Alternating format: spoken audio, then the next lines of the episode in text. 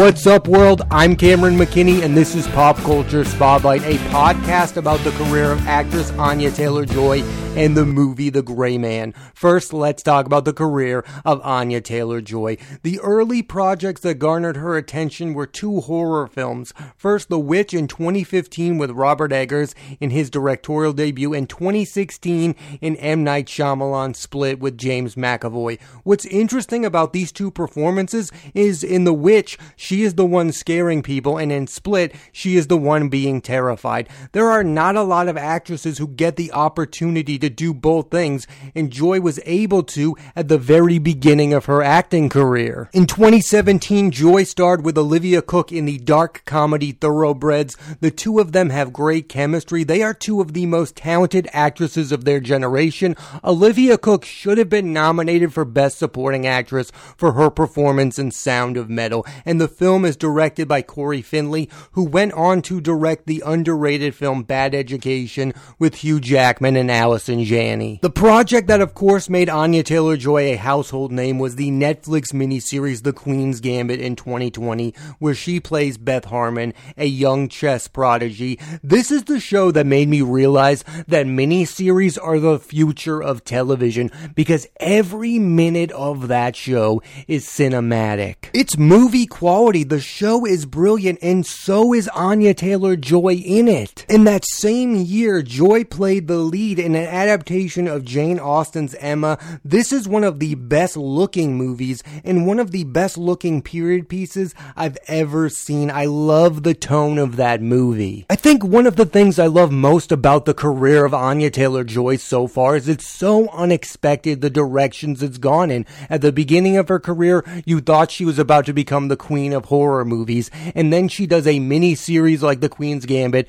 then she does a movie like Emma. Like you don't know where Anya Taylor Joy's career is headed, and that's the best thing because those are the type of people that have the best careers, not the type of people who get typecast into the same role over and over again, but the type of people who put their careers in a different direction than where we all think it's headed. Joy has also made the wise choice of working with stellar filmmakers. She's worked with Robert Eggers, M. Night Shyamalan, Cory Finley, Autumn de Wilde, Scott Frank, Edgar Wright, and she has future projects with George Miller, Mark Mylod, and David O. Russell. This is how you make good projects, and she's willing to take smaller roles to work with these directors. She has an important but supporting role in Edgar Wright's Last Night in Soho. It's about being in as many good movies as humanly possible, and it's also about being interesting in those movies. I say this all the time on this podcast, but I'll reiterate it. It is not about being the lead of a movie or a TV show. It is about being interesting in that said movie or TV show. And so far, Anya Taylor Joy is endlessly interesting in every project she's been a part of. Another TV show she's been a part of is Peaky Blinders, the hit British series with Cillian Murphy. I love that this show has become a place for movie stars to join. I love that Tom Hardy's been in it. I love when Adrien Brody was in it. Sam Neill and Sam Claflin. Like, this has become a place where movie stars have significant roles. It's another TV show that feels as good as a movie quality. And that's why Anya Taylor Joy is making the right decisions. The projects that she's in are not only being publicized, they're also very high quality shows. Like, there is nothing bad about the show Peaky Blinders. And Anya Taylor Joy is really good in it in the fifth and final season. In Joy's career, there's only been one outright failure, and that's the long delayed New Mutants. And that movie is awful, but she's not that bad in it. I do wonder is Anya Taylor Joy ever going to be willing to play a Marvel character again? Like, is this the end of Anya Taylor Joy being in a big comic book movie? Because if so, they really wasted her on some garbage. I also think if you're going to put her in a comic book movie, she should really be the villain because I don't want to see her tied to some bad franchise. I would love to see her be a one-off villain. I think she would be brilliant in that type of a role. Like make her Poison Ivy in Robert Pattinson's Batman movies. Now we're talking. It seems like everyone wants to see her play Jean Grey. I think that character has become overrated. When Jennifer Lawrence was Mystique, we all wanted her to be Jean Grey. Who cares about Jean Grey? We know the Dark Phoenix saga has not been done properly in movies. I don't think it's ever going to be done properly. I don't want to see Anya Taylor Joy play Jean Grey. I would much rather her be Poison Ivy. And then we could get her on screen with Zoe Kravitz and Robert Pattinson. Like, who wouldn't want that right now? I would be so pumped for that casting announcement. That is probably the only comic book franchise I would love for her to join is the Batman. My favorite performance from Anya Taylor-Joy so far is in The Queen's Gambit. She's in almost every moment of that show. It's one of the best performances I've ever seen, and I thought it was a crime she lost to Kate Winslet at the Emmys. I think she lost due to recency bias. She made you think the game of chess is entertaining and compelling.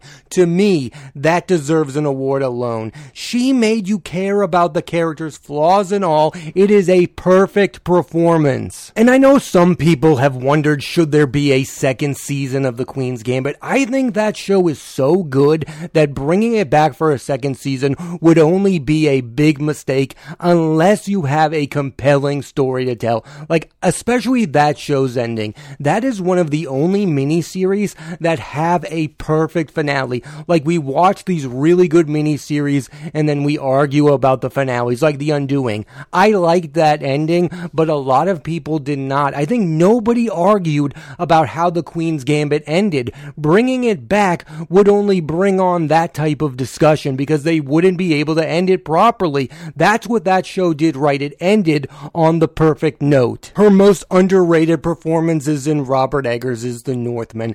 I loved her in this movie. She was able to shine with not a ton of screen time, and her final scene was incredible. You felt her pain. This is what a supporting performance should do keep you wanting more. I hope she continues to work with Eggers, and I hope the duo ends up making Nosferatu, the movie that almost starred Harry Styles. Like, I want to see that movie, and I would love to see Robert Pattinson come back and play a vampire because I want to see the two of them on screen. I think they are so equally compelling. I want to see Anya Taylor Joy star in a movie with Robert Pattinson, whether it's The Batman or Nosferatu. It's sad that The Northman will be remembered as this gigantic flop instead of a film with two great performances from Anya Taylor Joy and Alexander Skarsgård. I thought the movie was epic, and if you haven't seen it, I highly recommend it. The best year of Joy's career is no doubt 2020. She received an Emmy nomination for her performance in The Queen's Gambit and gave what I believe to be an Oscar worthy performance in Emma. For me, it's her best film role yet. She should have gotten an Academy Award nomination. This is the year she went from a known commodity to a superstar. We all know the name Anya Taylor Joy because of the year 2020. The future of Anya Taylor Joy's career looks extremely bright. Her future projects include Furiosa, directed by George Miller, where she will, of course, be taking over the role of Furiosa from Charlize Theron. Amsterdam, directed by David O. Russell, with Christian Bale, Margot Robbie, and John David Washington. The Menu, directed by Mark Mylod, who is best known for directing Succession. The movie is going to co-star Nicholas Hoult and Ralph Fiennes, and the upcoming Mario film where she will be voicing Princess Peach. And out of those movies, the one, of course, we are anticipating the most is Furiosa because we all love Mad Max Fury Road. I think it's one of the best action movies ever. I love Tom Hardy in it, and Charlize Theron was the best part about it. If Anya Taylor Joy can pull that movie off, she might just become the best actress in the world. She might become the most famous actress in the world. I mean, I have all the faith in the world that this movie is going to be incredible because it has George Miller and it has Anya Taylor Joy, who has proved herself to be nothing but consistently great. Here's a list of noteworthy performances given by Anya Taylor Joy The Witch, Split, Thoroughbreds, Peaky Blinders, The Queen's Gambit, Emma, Last Night in Soho, and The Northman. I put Anya Taylor Joy on that short list of actresses who I believe are the future of Hollywood, and that list also includes Zendaya. I would put Elle Fanning on that list, Kaitlyn Dever, and Anya Taylor Joy is right at the top of that list. And as great as she's already been in projects like The Queen's Gambit and Emma, I think we have still yet to see the very best she has to offer. Now let's switch gears and talk about the movie The Gray Man, here's a quick synopsis. Court Gentry makes a deal with the CIA to get out of prison and becomes an operative known as Sierra 6. And when he uncovers secrets about the agency, he's hunted down across the world. The film stars Ryan Gosling, Chris Evans, Ana de Armas, Regé-Jean Page, Jessica Henwick, Julia Butters, Alfred Woodard, Dhanush, and Billy Bob Thornton. Standout performances. This is the first Ryan Gosling movie since 2018's First Man,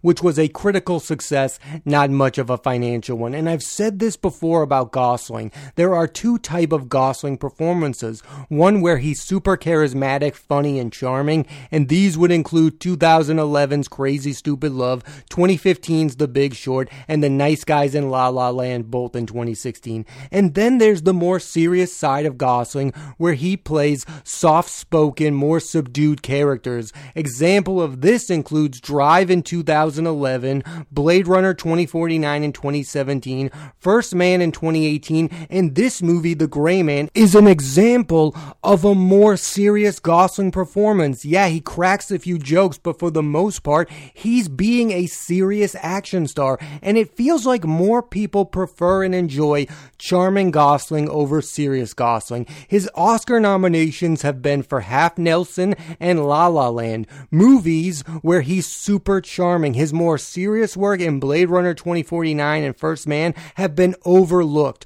For the record, I enjoy both. I think he's really good at being both super charming and super serious. And in this movie, Ryan Gosling proves he's a believable action star. And I know what people want him to be in this movie. They want him to be Ryan Reynolds like in Deadpool, this witty character. That's what we want out of the action modern movie star. Like we we don't like what Chris Pratt is doing in the Jurassic World movies because he's not being funny the way he's funny in Guardians of the Galaxy. We don't need every action movie star to be hilarious. That's not very believable. I like serious action stars. I think we all grew up on some more serious action stars. Bruce Willis wasn't cracking jokes every five minutes in Die Hard. Like there's a place for these type of serious action stars, and that's what I think Ryan Gosling is going for. You can be funny in moments, but you don't have to be funny throughout the entire film. And that's what we've become accustomed to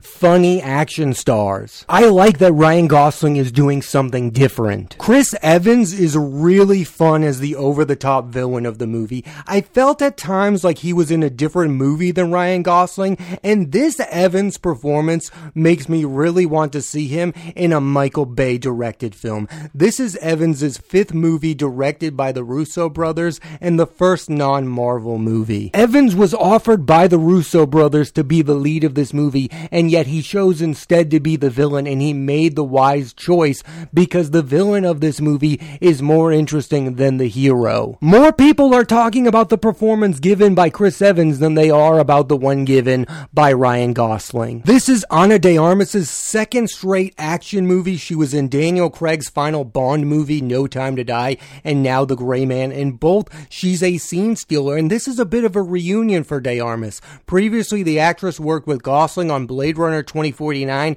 and Evans on Knives Out. And finally, we have to talk about Julia Butters, who at 13 years of age has already held her own on screen with Leonardo DiCaprio and Quentin Tarantino's Once Upon a Time in Hollywood, and now she's acting with Ryan Gosling in The Gray Man. These are two of the biggest movie stars of the last 25 years. Butters has superstar potential. Ryan Gosling will next star in Greta Gerwig's Barbie as Ken, and if I had to bet, this movie will feature a more charming Ryan Gosling than in The Gray Man. De Armas, after having a supporting role in two action movies, will finally lead one, the John Wick spin-off Ballerina. The actress will also be in the movies Blonde as Marilyn Monroe, the movies directed by Andrew Dominik, and she's reteaming with Chris Evans for a third time on the movie Ghosted. And finally, Julia Butters will next be seen in Steven Spielberg's The Fabelmans. It is funny watching Ryan Gosling do interviews for The Gray Man, and all anyone wants to talk about is Barbie. Let's talk about the directors of The Gray Man, the Russo brothers. Joe and Anthony Russo have really had two different careers.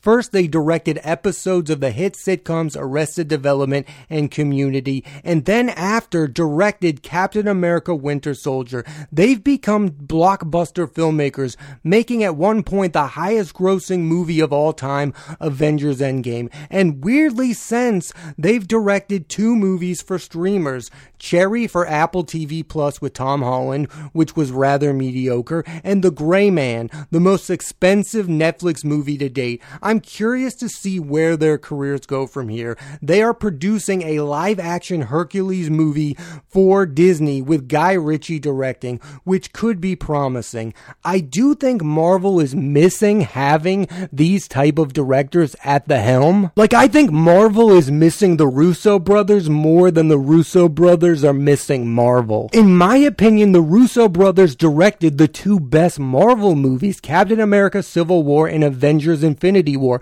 These movies featured huge ensembles. Now it feels like Marvel doesn't know how to make a competent movie with a ton of characters. I would bet in the future that Marvel is going to reunite with the Russo brothers because they're going to pay them a huge paycheck to come back and save the franchise. Back to The Gray Man. What I really liked about the movie was the action sequences right from the jump to the very end. They were very high quality and it's what you want from an action movie. I also really enjoyed the final brawl between Gosling's and Evans's character and the plot of the movie got better as the film went on. I think this movie has a very bad beginning. Like I don't think this movie started off right, but as the movie went on I was like, "Oh, this is what the movie is," and I really got into it. Some people don't like that. I gave the movie the benefit of the doubt, and I really liked it as it went on. I could understand you not liking this movie because the beginning of the movie is very bland. Like, I think in modern times,